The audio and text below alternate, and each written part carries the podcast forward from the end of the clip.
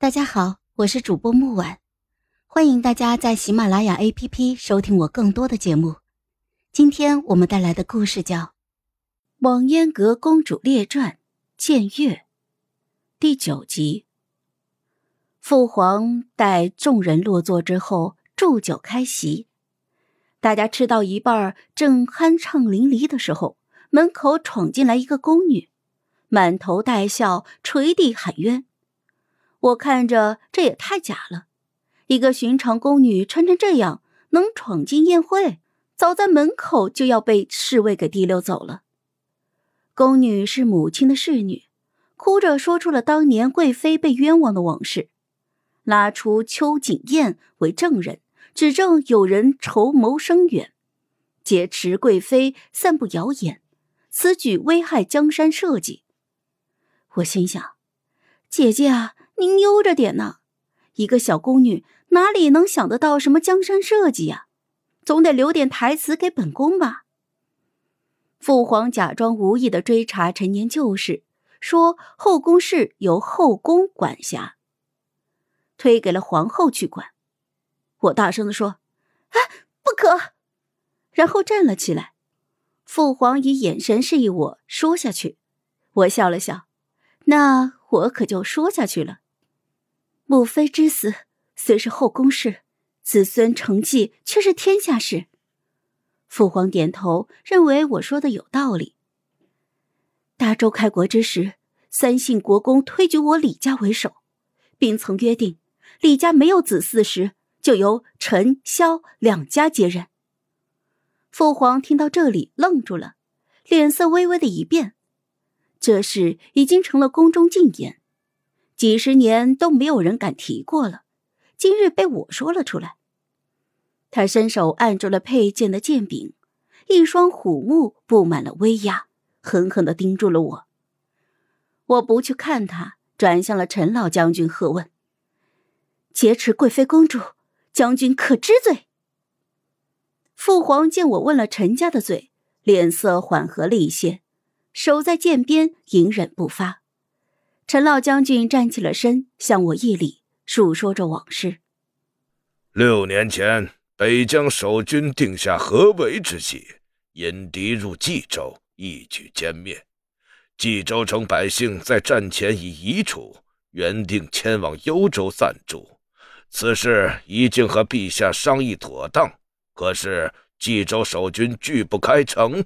百姓流离失所，无可安家，有一些一路乞讨，便到了京城。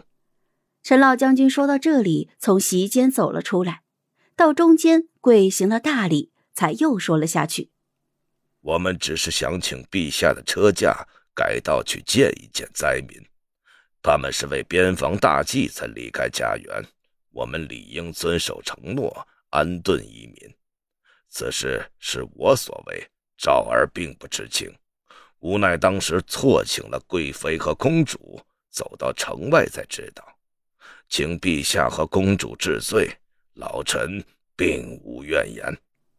此事情有可原，父皇万不能给他治罪，否则会失尽民心、臣心。果然，父皇只是冷笑着说：“哼，这么说。”从深宫劫走贵妃，对你并非难事。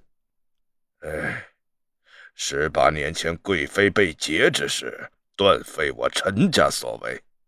当日我在边疆，家中只有不会刀剑的妻子和襁褓幼儿。哼，劫个人也不用将军亲自上阵吧？我陈家与贵妃无怨无仇。为何要劫取贵妃？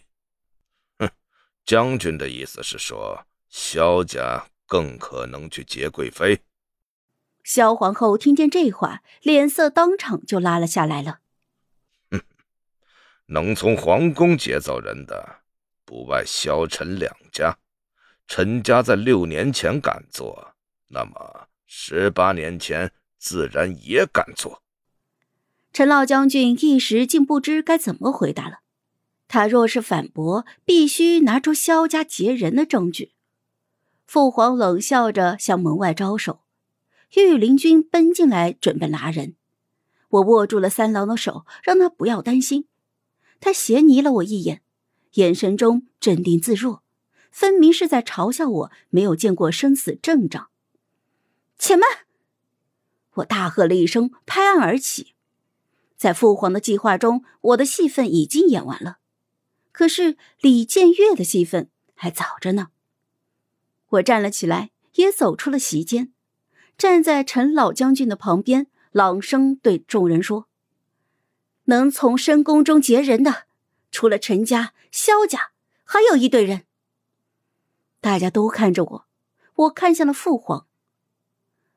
当然是李家。我缓慢的、清晰的说了出来。天子要从皇宫里偷偷的劫个人出去，比外面的人容易多了。父皇大怒道：“胡言乱语！我劫自己的家人做什么啊？”哼，这就要问父皇您了，劫自己的家人做什么？父皇，这些年最惧怕之事，就是当年三兄弟的子孙承继约定；最厌烦之人，就是陈照。十八年前，您得知我母妃有孕，立刻就将她劫出宫去。之后谣言四起，逼死母妃。您不惜以亲人为饵，陷害萧陈两族，耐心待我长大，也只为以我之手杀死陈昭，让天下人信服此事。好了，本集故事就到这儿，我们下集见，记得订阅和点赞哦。如果你有喜欢的故事，也欢迎在留言区告诉我们。